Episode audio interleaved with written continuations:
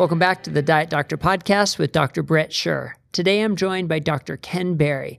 Now, Dr. Berry is a primary care physician in Tennessee who has had his own journey into the low carb world. And now that he's here, he's hard to ignore. He's a, a large personality with a great message, and he is not shy about shouting this message about the benefits of low carb diets because he's experienced it with himself and with his patients. He has a website at kendberrymd.com and a very popular YouTube channel where he produces a ton of videos to just to give as much information to as many people because he believes so dearly and so strongly in the benefits of low carb lifestyle. And he approaches this from a very unique perspective that he really says if we're going to change the way we've been eating from an ancestral standpoint, we need to have extremely strong data to support that. And as he points out, that type of approach, that type of data or perspective is lacking in almost every recommendation we currently have as a mainstream nutritional guideline. So it really flies in the face of of uh, common practice in medicine and in nutrition, and he's not shy about pointing that out. So, as any discussion with Dr. Berry, this is very entertaining and energetic uh, with a great perspective from him. So, I really hope you enjoy this. Please visit us at dietdoctor.com to see the whole transcripts and, of course, to see all our recipes and guides and all the other wonderful information at dietdoctor.com. Enjoy this interview with Dr. Ken Berry.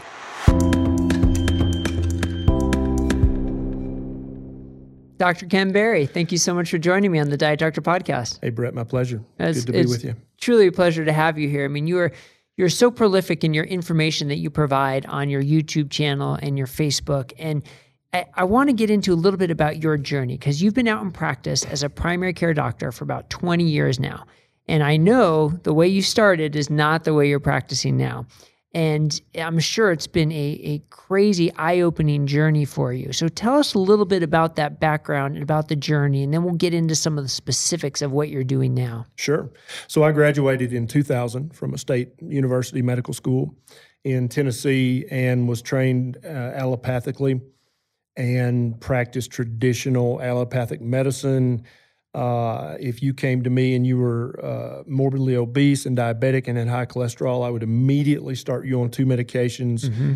Uh, three actually, two for diabetes, one for one being a statin for your cholesterol, and I would tell you to join Weight Watchers. Right. And I would tell you that you need to lose some weight because it's not healthy being that's overweight and it's it's very simple. It's simple science. You just uh, eat less and move more. That's right. all you have to do. It's calories in, calories out. And I was a, I fully believed that. I fully believed that the laws of thermo, thermodynamics applied to human nutrition and trying to lose fat or adipose tissue. I thought that that applied, right. and so therefore it was simple science. You just had to get up off the couch, put down the the Cheetos and the bacon, and you would start to lose weight. And that that's as simple as it got. And um, at that time, when I started practice, I was a relatively slender, healthy, young physician.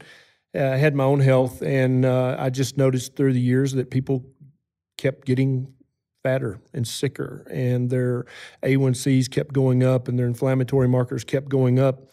And you know this as a doctor, you always secretly suspect your patients are non-compliant. Right, non-compliant. They're just not listening to me. That's the great protector of a doctor's pride and self-esteem mm. is these people aren't listening to me right? right? and so about 35 uh, 32 to 35 i started to gain weight and become very inflamed and and at one point at my worst most unhealthiest i was 297 pounds really? uh, a1c was uh, 6.2 oh, so wow. well into pre-diabetic working on becoming a type 2 diabetic chronic joint pain chronic reflux, severe reflux, uh, dandruff, allergies, itchy skin. Everything was inflamed, and I felt miserable. But you knew you were compliant with your message, right? Exactly. I yeah. knew that. I but and that's the thing. And so the next step for me was I got to start practicing what I preach because that, if you know me, you know that's an in- integral part of me is I lead by example. I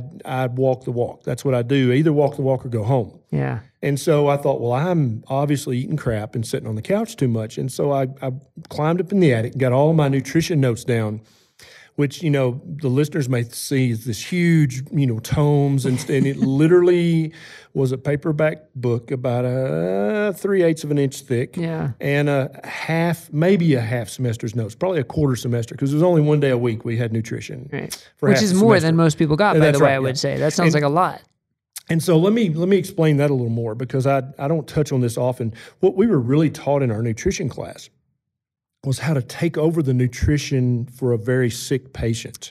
So if you'd been in a car wreck and you were unconscious and you were in the ICU, they taught us how to calculate your total calorie needs, your total protein, and how to how to feed you uh, parenterally, and, and so that until you recovered, then you could take back over yourself. Right. Or if you're in the burn units, you know you know your your calories and your fluids, you have to double and triple that for somebody with a severe burn.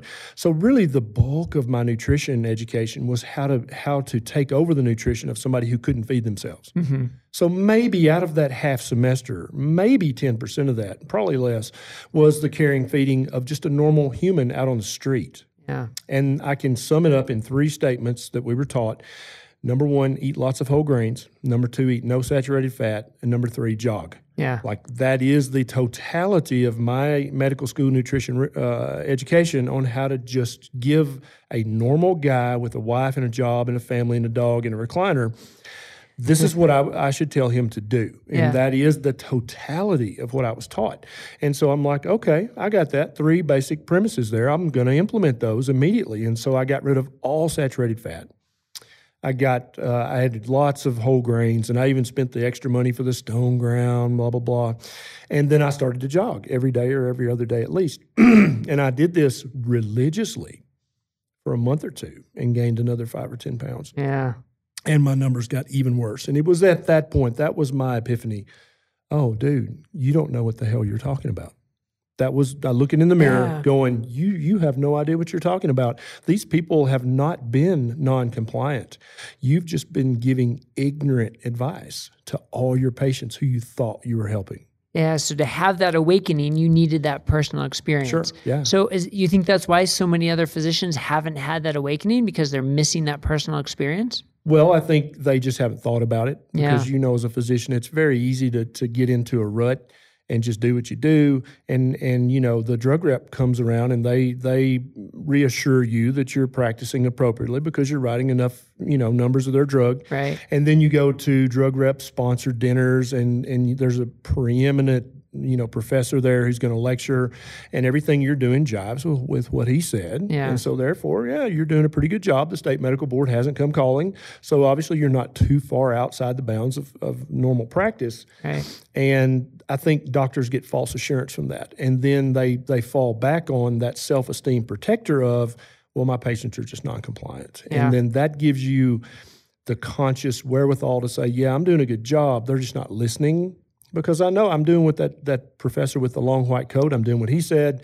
The drug rep is very attractive and very, you know, they seem to know what they're talking about. And so I'm they're not upset with me. So I must be doing a good job. So you realized the message was wrong, that you didn't know what you were talking about. But then what's the next step? Because I'd imagine that's a state of confusion. That's a state of, well, what do I do now? Yeah, absolutely. So what'd you do next? So I started reading outside of my little medical box. I started reading books by um, uh, Loren Cordain, The Yeah. Paleo Diet. I read The Primal Blueprint by Mark Sisson.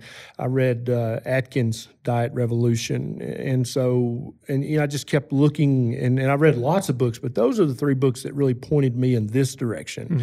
But I read multiple other books about uh, vegan, vegetarian, all kinds of other things. And uh, they were just more of the same. Right. Because when you break down almost every other diet on the planet, ultimately, it's a it's a calorie restriction diet that's dressed up with different window dressing. Mhm. Literally, you know, if you're talking about Weight Watchers, Jenny Craig, Biggest Loser, they're all calorie restriction. They're all uh, they all basically teach you to semi starve yourself for the rest of your life.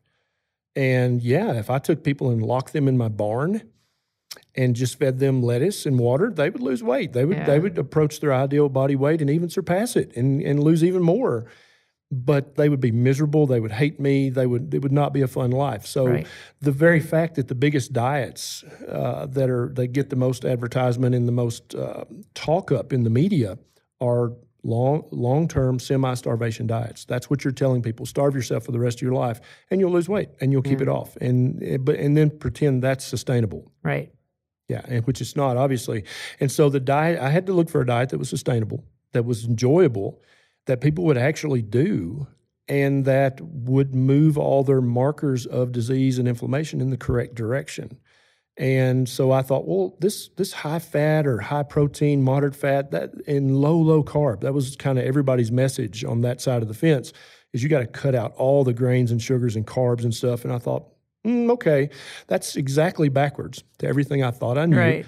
But let me try that for a month because that sounds like a diet I could actually do. So you tried it in yourself Sure, first. absolutely. And that makes sense because, you know, Absolutely. to try that in patients would seem crazy for most doctors from that standpoint. Absolutely, and I would never do that. And so I thought, well, I'll try this for a month and, or two and see what goes on. And I'll eat, I'll eat lots of ribeye and bacon and butter and eggs and see what happens. And at the end of that month, it, it I, and, and I hate to sound snake oilish, but everything was better. Yeah. Every single thing without exception was better. Was there still something in the back of your brain saying, yeah, but I'm going to kill myself doing this? That's exactly right. And so I was I was reading more and more into the lipid hypothesis Mm-hmm. and the you know the cholesterol is bad. Is that really true? Yeah. And so then I was also checking my markers every six months, and I noticed that I my total cholesterol had went up a little bit, and I'm like, hmm. And so that gave me another homework assignment Right. to start reading about. But I felt better, and Yeah. my A1C was better. And I've always been a bit of a contrarian just by my nature, and so the drug rep who sells statins will focus you on how important lowering someone's LDL cholesterol is, and they'll exclude all everything else. They won't even talk about it. But most doctors will hearken back if I remind them. Oh, uh, you know, an elevated A1C, being a diabetic, that's that's probably a bigger risk factor for heart disease, stroke, and all the other uh, complications. That's probably more important than LDL cholesterol. Yeah. Even if you think LDL cholesterol is real and you should treat it, still somebody with an A1C of 12, that's probably a bigger risk factor for morbidity and mortality than that slightly elevated LDL. And so I kind of ignored the total cholesterol and LDL r- increases because I felt so much better. I could actually talk to patients without constantly having to clear my throat and and move my neck and swallow because of the chronic severe GERD Oh, wow. reflux. It was really, really bad. bad? It was really bad. Uh, and so when the Nexium drug rep would come to my office, I, I got all those samples. The patients didn't get the Nexium. I got them all. 'em all. I took two a day for years Hmm. before I learned about this way of eating. And so after two or three months, I was like, dude, I feel so much better and I've lost, I don't remember how much weight, uh, but I was well back down under the 297 that I was at my peak. And I thought, you know, I'm going to try this with my most metabolically ill patients with the highest BMIs. They have a BMI of 45, 50, 55 Wow. they're on the they're on the the list for gastric bypass. I'm going to say, hey, why don't you try this for a month? You got nothing to lose. You're going to get your your gastric bypass or your Roux-en-Y or your your you know bariatric surgery in a month or two. Why not try this in the interim? Because I think it's going to shrink your liver size if nothing else, and the surgeon will appreciate that Yeah. when he's doing your surgery Right. but also it might help. And so I had a, a large percentage of those guys. There was probably 20 or 25 I talked to about this diet. And back then I was even also looking at the bulletproof diet, which is basically the same thing, just a different way of talking about it. And they all came back and for the monthly checkup, they're like, dude, I feel better and I've lost 10, 15, 20 pounds. Is this, I mean, is this something I can do for another month? And I'm like, yeah, I think I think you should do it for another month because I'm Yeah. doing this myself, and that kind of gave them some reassurance. Oh, this is not some crazy thing you don't know anything about. Dr. Right. Berry's eating this way too, and so they'd come back for their two month checkup. They'd lost more weight. Their numbers were better. They felt better. I had people who were on the list for a knee transplant, a replacement, right, to get an artificial knee. And two or three of those guys said, "Yeah, I called the surgeon and canceled my appointment." And I'm gonna. I told him, you know, if it gets worse, I'll come. I'll call you, and we'll do it. But it feels so much better now. I'm just gonna keep doing this diet. And you know, as a doctor, anything that makes everything better, you're like, hmm, that sounds fishy, Right, right? Exactly. right. And so, but I'm like, but these are real guys. These are patients I've known for five, six, seven years. These guys are are salt of the earth, real people. They got no dog in the race. They just want to feel better and not have life potentially life threatening and definitely life altering surgery. and they enjoy the diet. Yeah. And they're not getting tired of this diet. They actually enjoy it. They want to do it for another month. They're asking me, pretty please, can I eat Yeah. this for another month? And that's got to change your perspective of work and your interaction with your patients and your enjoyment of work and seeing this whole new field open up. So, on the one hand, it's sort of like invigorating. On the other hand, it can be pretty frustrating to say, why wasn't I taught this? Why has this been like swept under the rug and, and maligned when it can be so beneficial?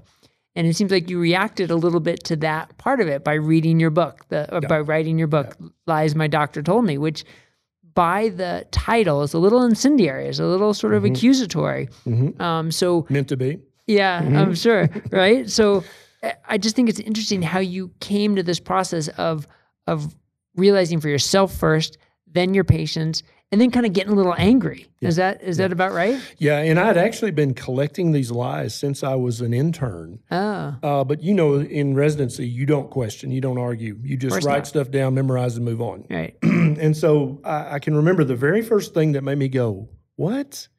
I was on uh, my obstetrics rotation. I'm family practice, so we in Tennessee we're actually trained. We do C sections and mm-hmm. and and you know vaginal births and all that.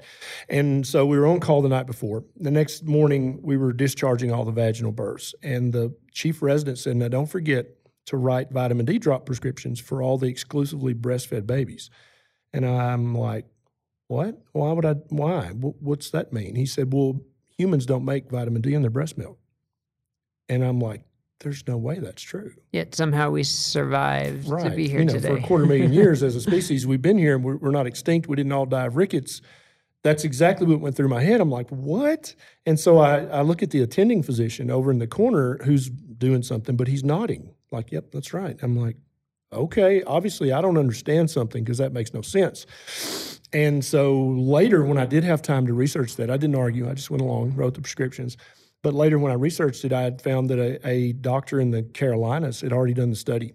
And she found that when you put uh, breastfeeding women on 6,400 international units of vitamin D3 a day, which is mimicking what we would have gotten thousands of years ago, being outside all day and doing what we do, women make vitamin D a plenty for their baby. And so it and so looking back, my chief resident was a very smart guy, very intelligent, very real, well read. My attending obviously was the attending at a teaching university for a reason, very Right. smart guy. right. But they both had no idea. Not only they were wrong about that fact, but the underlying concept of how did we get here if that is in fact true Right.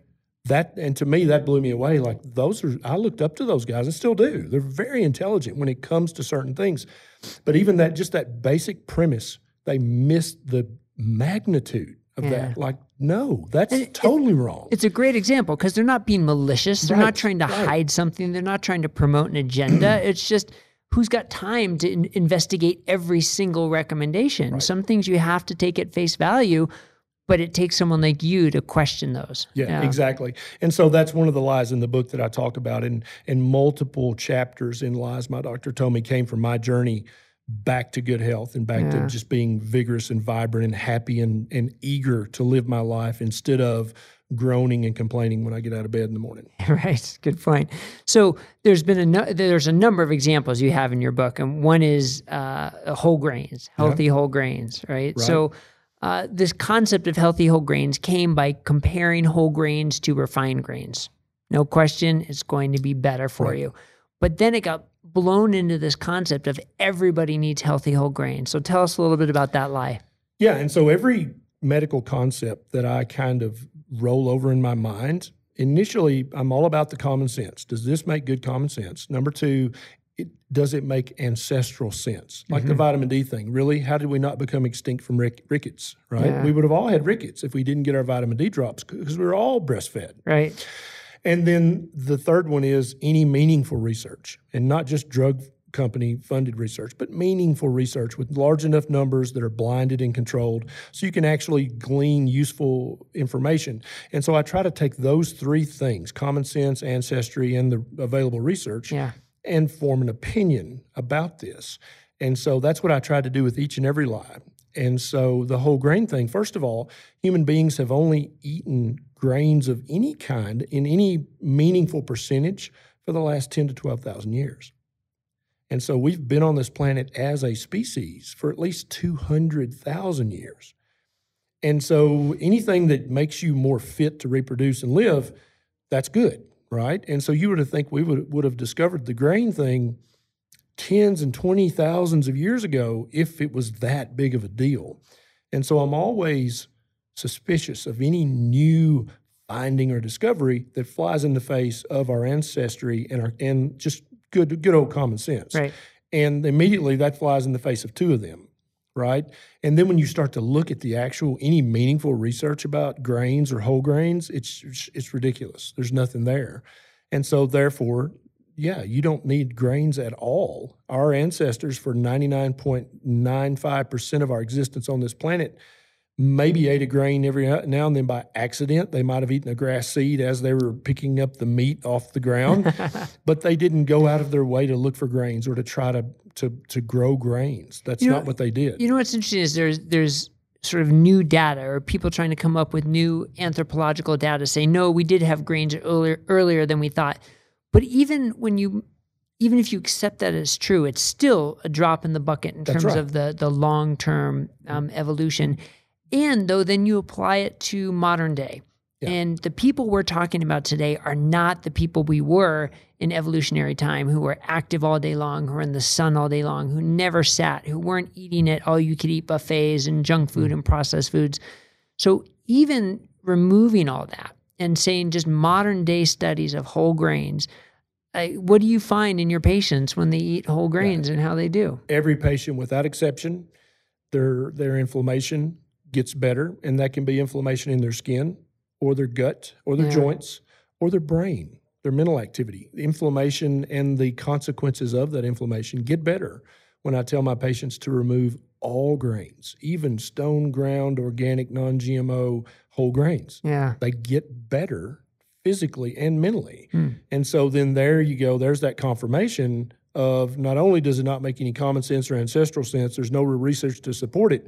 And so if you come to me with some new thing like, oh, everybody needs this now, if you're going to try to override the common sense of the situation and the ancestral appropriateness of it, you better have some damn good research. I mean, some over the top research if you hope to cancel out the ancestral appropriateness and the common sense of the situation.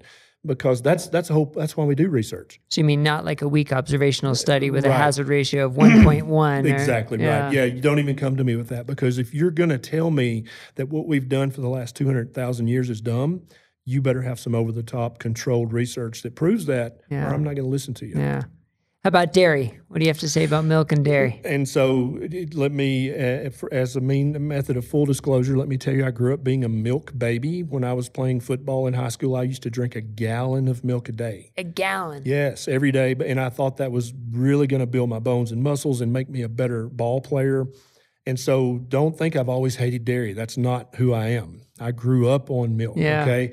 And so you didn't leave my grandmother's house without having at least one glass of milk. That was you would get a spanking. I mean, it was mandatory you had to drink your milk.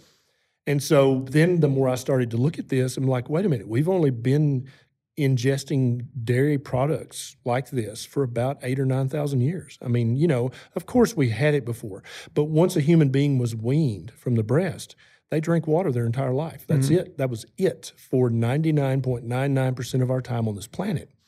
There you go. There's your an- ancestral appropriateness. We didn't do that.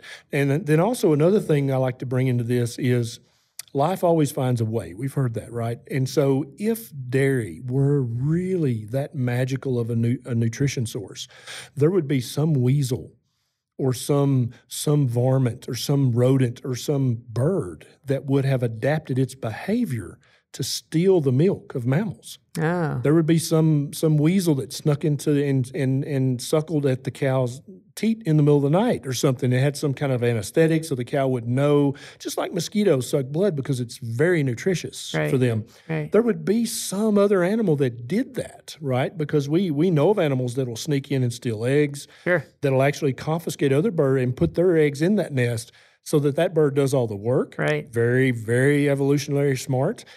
But there is no example of any other animal stealing the milk of mammals. It just doesn't happen. And so that's that's weird. Also, no mammal drinks the milk of another species of mammal. There is no example of that in in in biology. Okay. And a big part of my training was comparative anatomy and animal biology. And so there's just there, that didn't happen, and that doesn't make sense. If it's such a great source of nutrition, some animal would have found a way to steal that nutrition because that's what animals do. Yeah. We try to get stuff the easiest way possible, but no animal ever did that. And so then, with all that in, in the back of my head, I started looking at the research. There's none there. There's no meaningful research that trumps all those other things. And there, then we go back to how kind of how I live my life. If you're going to tell me this common sense thing is wrong, you better have some good data to back that up. That's very hard data that can't even be argued with, and nobody has that. And so I stopped drinking milk, and that's one of the biggest reasons that my chronic allergies and my chronic dandruff and my and and that helped the reflux as well. All the all those things got better when I stopped any liquid dairy at all. Hmm. And so the only dairy I'll even entertain now is whole full fat cheese, real cheese, or butter Yeah. or ghee, maybe some heavy cream every now and then, but I just don't touch liquid milk because it's made for the, the species that made it. And I used to tell my patients if you want to gain weight as quickly as possible, then you need to drink lots of cow's milk every day because that's why cows make their milk like they do because the, the calf has to gain about 1,200 pounds Yeah. in a year. That's what they do. And so if you want to gain weight, and when I say weight, I mean fat, Right. Drink lots of milk because that'll get it for you. Yeah. And uh, a lot of people have noticed that their their health improves and their weight loss m- quickly accelerates when they get the liquid milk. You know, But out of their okay with the solid. Okay with the solid dairy. yeah. yeah. And so my thinking with that is cheese is cheese because there's a microbe that's acted, and so the microbe ate all the sugar.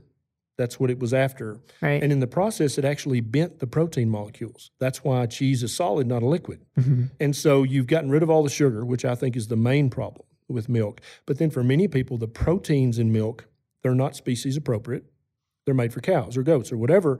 And so when you bend those proteins, you m- potentially make them much less inflammatory to your system. So all you're left with is no sugar, all the fat, and then a modified protein because the microbe bent the protein to make cheese or to make Yeah. kefir or to make yogurt. And I think that's why a lot of people find they can't include those things in their diet and they're not nearly as inflammatory or um, fat provoking as just drinking milk. Yeah. Two really good examples of your thought process, which I think is is very helpful. And you know, it's interesting how people would sort of react to that thought process because some people would say, "Oh, well, that's not based in science. Show me the study." Right. But your thought process is saying, "Show me the study to counteract the Right. hundreds of thousands of years Right. of evidence." And so, how are people reacting to this? I mean, both from you know, sort of an accusatory standpoint, almost. Versus a science standpoint, um, how Yeah. are physicians and, and I get the full spectrum Yeah. of reactions as as you probably do as well. Yeah. But if somebody's really sick, metabolically ill, very very inflamed, and they feel bad, and they try this, then they feel better. right? And that's I don't have to talk to them anymore. They're done. They're like, oh, okay, got it. They're a believer. and they do it. And then and so I have a lot of kickback from this subpopulation of of young, healthy, lean 20 somethings yeah, who are in the trainer sphere or the nutritionist sphere and they've never been obese. They've never been overweight or inflamed or sick. They they they've been blessed with good genetics hmm and they can eat whatever and feel great and look great. And uh, that worked for me. I mean, when I was 22, I was this tall and weighed 185 or 190 pounds. Had a six pack without trying. I mean, I was just, you know, I was a very lean guy. yeah, And so if you had taken nutrition advice from me at that time, I didn't know anything about what I was talking about because whatever I did worked for me. And I, that's who I get the most kickback from is is these young healthy guys saying, "No, it's all about calories, stupid. It's Right. science." And it's like, yeah, you don't know because first of all, you're young. You're a young punk who's never had to even think about his diet. You can eat. You could live on Doritos and Twinkies and you'd still look that way. look great and feel Yeah. great. I used to be that same guy back in my 20s. And Come so I talk know to me in 20 that's years. Exactly right. I know I used to live your life. I know. I could be like, oh, no, you need to eat more honey buns. Look at me. right? And I can, they would have looked at me and went, well, he looks great. Maybe I should eat more honey buns. Mm-hmm. But these, these young guys don't know what they're talking about. And so that's where I get the biggest negative kickback. Most doctors are like, wait a minute, show me the science. And I flip that on them. And I say, no, you show me the science because what I'm talking about is evolutionarily appropriate yeah, ancestrally appropriate. It makes common sense. So for you to trump that in your medical practice and, and recommend something that is contrary to what we've done for 99% of our time on this planet, sounds like it's you who should have the data, not me. Yeah, great perspective, especially when you're in the context of a study that you just posted on social media recently that 40% of docs are overweight and 23% are obese. Now, if that's where your information is coming from Right. without the data to back up what they're doing, there has to be a broader reawakening. And it's almost crazy that there hasn't been. Abs- I totally agree, and that's why I get I sometimes get a bit harsh on Yeah. social media because I think that fat, unhealthy, miserable doctor he needs somebody to get in his face and say, "Hey, dude, you know, ultimately you're not just harming yourself, you're not just making your own family miserable with Yeah. your miserable existence. You're actually harming people who are paying you to help them."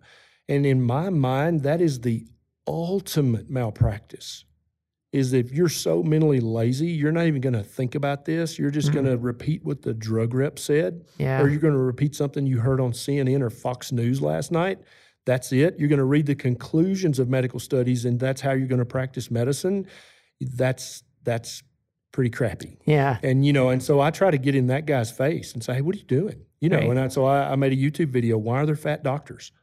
Explain that to me, Right. right. And so if you if you had a mechanic and you went to him and his car never started, You'd stop going to you them. wouldn't talk to him. You'd be like, "Okay, thanks, dude. I'm going to look elsewhere." You know, Right. if you had a if you had a cosmetologist or uh you know your hairdresser and their hair was ratchet, you would not go to them.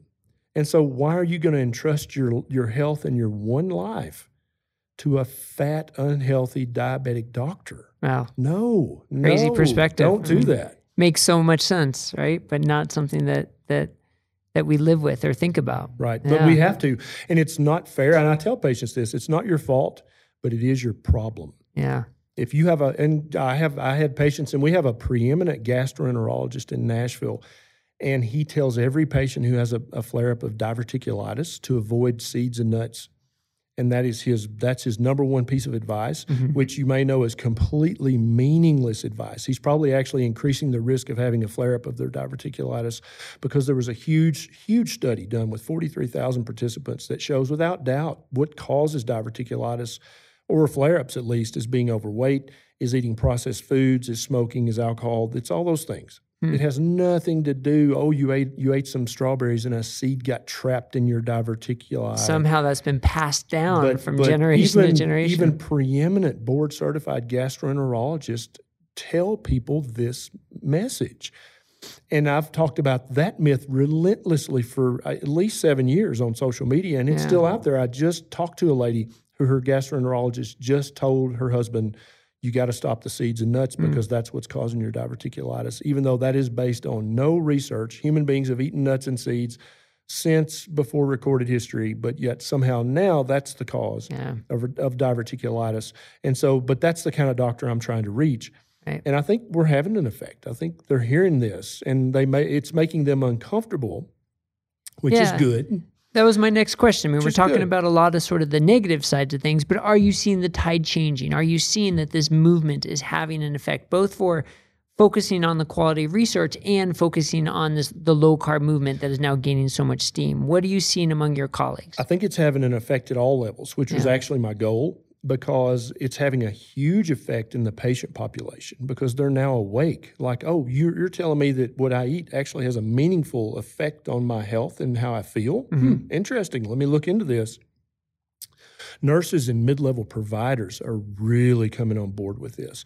And I have had numerous uh, physician assistants and advanced practice nurses come to me as a patient and say, I believe in what you're doing, but my my supervising physician won't allow me to talk about it. Yeah. And so then we discuss ninja level ways of getting this information to the patients without them getting in trouble with their supervising physician. Uh, I think currently what we're doing mainly with physicians is just making them very uncomfortable. Because you know physicians like to know what they're talking about. They like to know that they know, and, and Yeah. there's no doubt about this. This is settled science. That's the term we hear a lot. And now we're we're throwing up in their face. No, no, dude, this is not settled science at all. You're practicing actually quite pre- precarious medicine. You may be standing on a foundation of sand. You may be giving your patient bad advice, and if that makes a doctor uncomfortable, good. Yeah. Because doctors' jobs are to think and to read and to research and to read outside their field of specialty. You don't get to just do what the drug rep who came and brought the new samples to you. You don't get to. That's not. You don't get paid what you pay, get paid, and you don't get the prestige of being a doctor if that's how you're going to practice medicine. You don't deserve it. Interesting. A doctor's job is to think and to read, and I think if you asked most people, most doctors that, they would not agree. Uh, ex- exactly. Their Yeah. job is to fan- follow the standard of care Right.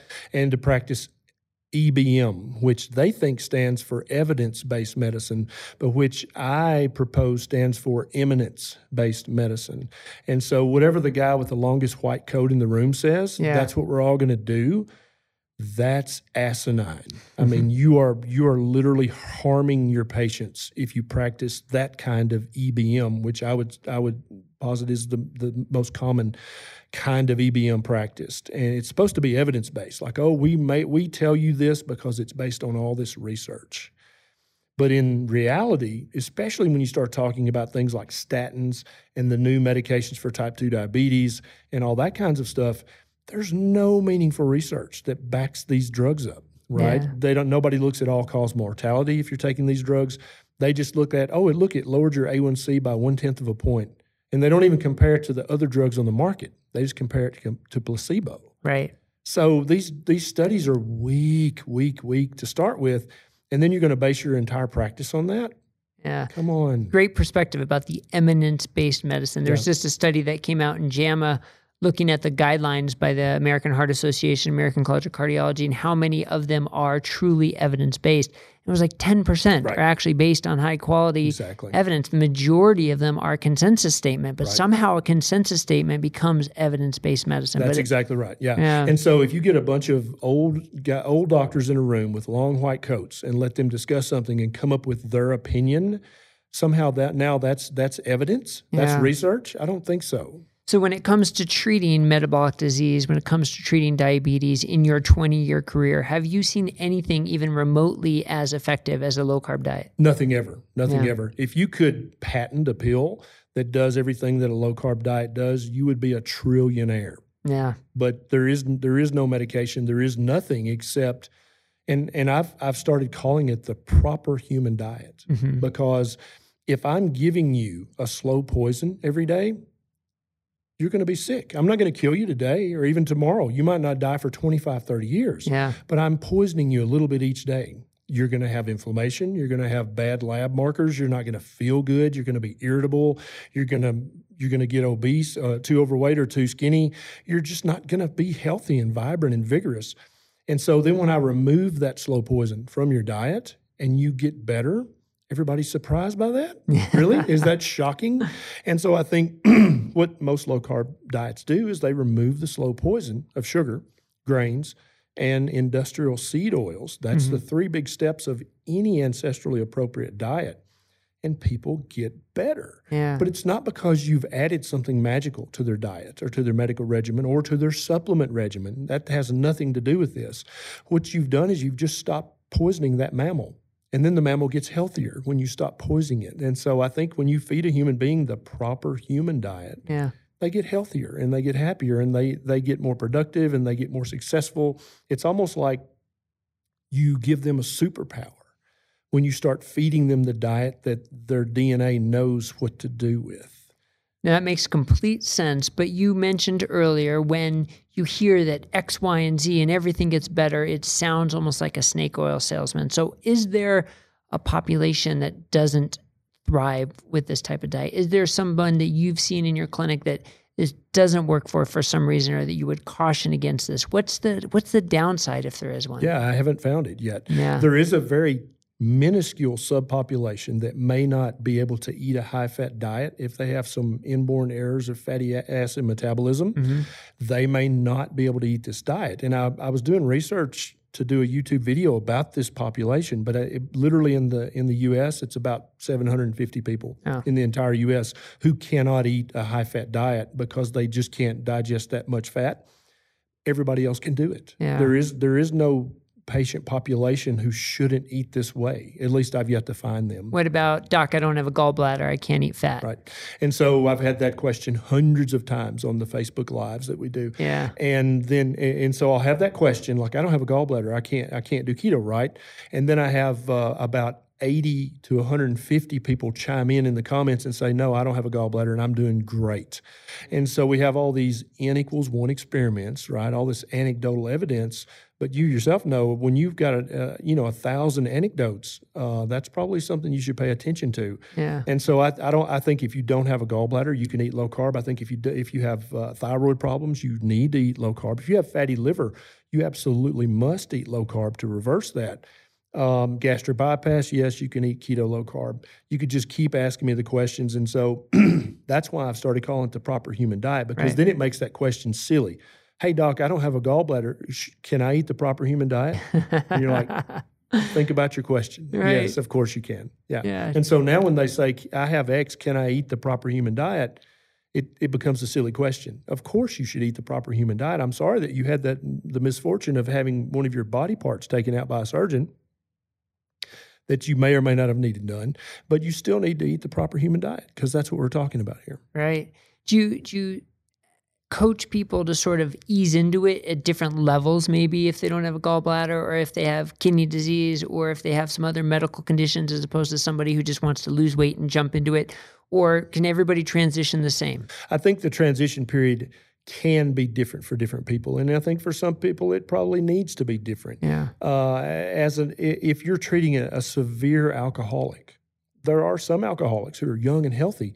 You can just put them, you know, put them in rehab and cold turkey them, and it's Yeah. perfectly safe to do that. And you know that as a doctor. There are other very sick alcoholics who you run the risk of seizures and and electrolyte abnormality, all kinds of stuff, and so you might wean them slowly Yeah. over a month or two. But uh, both of those guys need to stop the alcohol because they're alcoholics. Same goes for eating lots of carbs and sugars and industrial seed oils. Some people might feel terrible, and you might increase the risk of having certain things if they transition too quickly. It doesn't mean they shouldn't eat the proper human diet. It just means they might need to take a month or two or three. And for some people, it's a social thing. None of their families on board with this, and so if they if they did an overnight change, it would just destroy the household dynamic, and so they can't do that. Other people who are young and metabolically healthy, I think they can switch to low carb overnight. I think there's zero danger of doing that.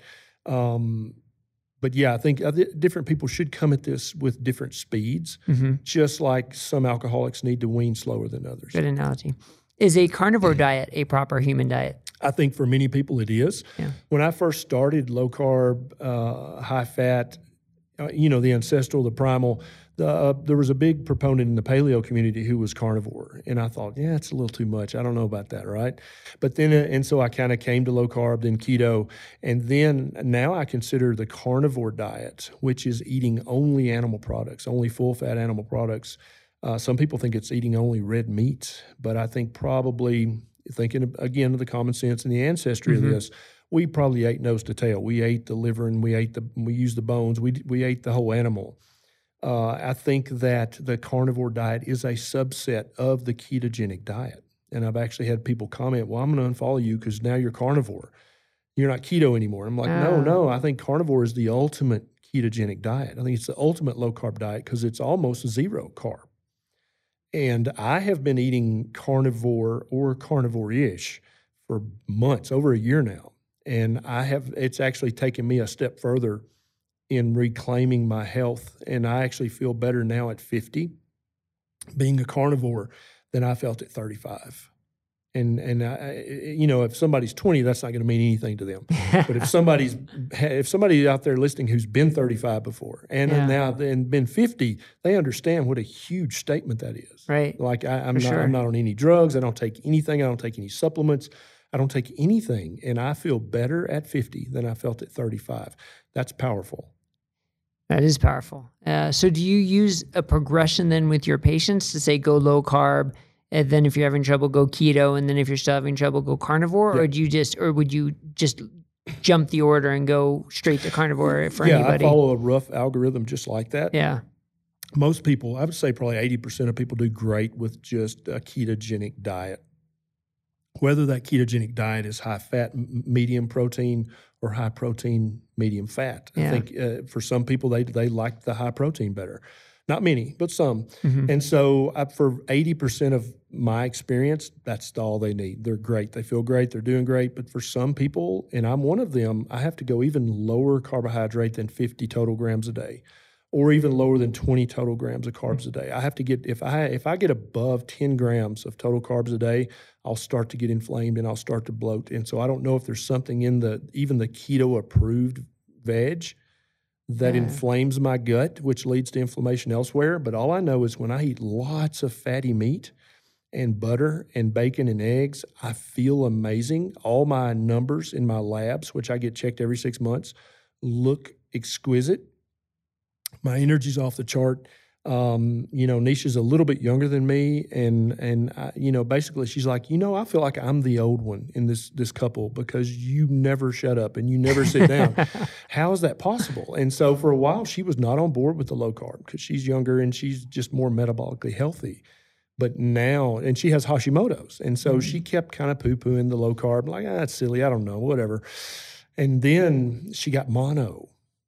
And it, it- usually for her, mono, when she has a resurgence, it's six weeks on the couch. Oh boy. And she just happened to think, you know, I'm going to try this stupid low carb thing he's doing. And within a week, she'd already recovered from her mono and her Hashimoto's, which also gave her daily symptoms, was much, much better. And so at that point, she was a convert, right? Yep, yep. And so she didn't listen to me and do what I said. She just tried it for herself. And she felt so much better. And now she's here with me today at this conference.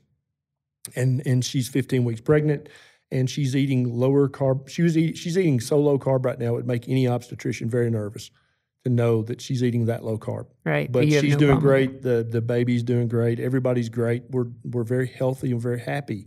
And so to say and and you know the, the official guidelines from the nutrition entity, I can't think of their their initials right now, is that the average pregnant woman should eat about 300 grams of carbs a day. 300 grams. Yeah, that's that's their and that's average. And of course, that's based on rigorous academic studies. and that's he gets an excellent point. Let's talk about that. sarcasm. And so then, you know, here's Neisha eating maybe 15, 20, 25 grams a day, mm-hmm. which any nutritionist or obstetrician would make the face you just made like, Yeah. holy crap, what? That's, this can't be good. And so if that obstetrician listening right now, I would say, okay, Bubba, show me the research that you're basing your diet recommendations on. Let me see that research, Yeah, right? right. Me- and so to any registered dietitian out there, what, what research are you basing your recommendations on? All you're doing is you're parroting what you were taught by the professors at the nutrition school that was sponsored by Kellogg's or Post or Kraft. So you maybe should reassess that. Are you actually harming patients with your research? Because I promise you, you don't have a single controlled trial that you're basing your your Yeah. dietary recommendations on. You should probably think about that. Great perspective. Yeah. And and I love the story that, that your wife didn't listen to you to do the low carb diet. She had to try it on her own. Right? Common dynamic, I'm sure, in, in a lot of couples. But also, same thing with whether it's doctor patient relationship or a friend relationship or a family relationship. Sometimes it takes that personal experience to have that awakening because we have to go against so many decades and generations of a different paradigm. Right. And it's not easy. And that's why you, with your YouTube channel, with you know, hundreds of thousands of, of, of views for every every. Actually, I don't want to inflate the numbers. I don't know, but I know there's thousands of views that you get, and the number of people you reach with this message. I mean, this is the groundswell that we need. That's happening. And, and Right. Never are we going to see a press conference held by the American Diabetes Association saying, oh, you know, all that dietary advice we've been giving you for the last however many years, yeah, we were exactly wrong about that. That's, that press conference will never be held. And so, what I'm trying to do is, I'm trying to reach the parents and the grandparents and the children who will who will die or who will be maimed before the American Diabetes Association finally backtracks and says, "Well, okay." And you mm-hmm. know, they just issued new guidelines, and they they actually list low carb as an option, right. a viable option to try. It's at the very bottom of the list, which is, that's great. But you can you you know yourself. Big changes like this take decades. Oh, yeah. And there's a joke in in uh, academia and in medicine that before you can change a treatment uh, paradigm, all the old guys have to die. because they're, they're the ones who thought of what we currently practice. Right. And so it's my calling, it's my mission to not let there be grandparents that we lose and limbs that we lose and kidney function that we lose waiting for all the old guys to die Hmm. before we can change the paradigm. I'm trying to change the paradigm not from the top down, but from the bottom up. And so I've actually had people come to me and say, you know, I, I took your advice, changed my life. My husband was not on board, but after he saw the change in me, he's now keto. And we have changed so many people in our community that our doctor that we all go to finally had to say, Yeah, whatever you're doing, keep doing it. And I'm going to look into this keto thing myself. Yeah. And so it's a it's a very powerful statement about this way of eating, about eating the proper human diet. That when you do it, the change in you is so drastic that your neighbor sees this and says, "What are you doing?" Your husband finally s- stops hearing what you're doing as nagging and starts hearing it as lovingly trying to say, "Hey, you should really try this." Yeah. And then the doctor in this community has seen so many of his patients who failed on his nutrition advice. Suddenly, they're like they've bloomed. They they they now have superpowers compared to what they used to be as a human. So much so that he's looking into this. He's like, wait a minute, what the heck? Or they go talk to their doctor and he's like, yeah, me and my wife are doing keto, but I was just afraid to talk about it Yeah. but I think it's a great thing. Keep doing it. And so we're you and I and everybody in this community are changing the world, changing the paradigm from the ground up. Yep. And I think that's a just a the most beautiful thing that I could ever be a part of, and very grateful. Well, we're glad you're a part of it. So keep spreading the message and keep doing your job of taking care of people, making people healthier, happier, and living better lives. I will never stop. All right. Thanks a Thank you. Ken.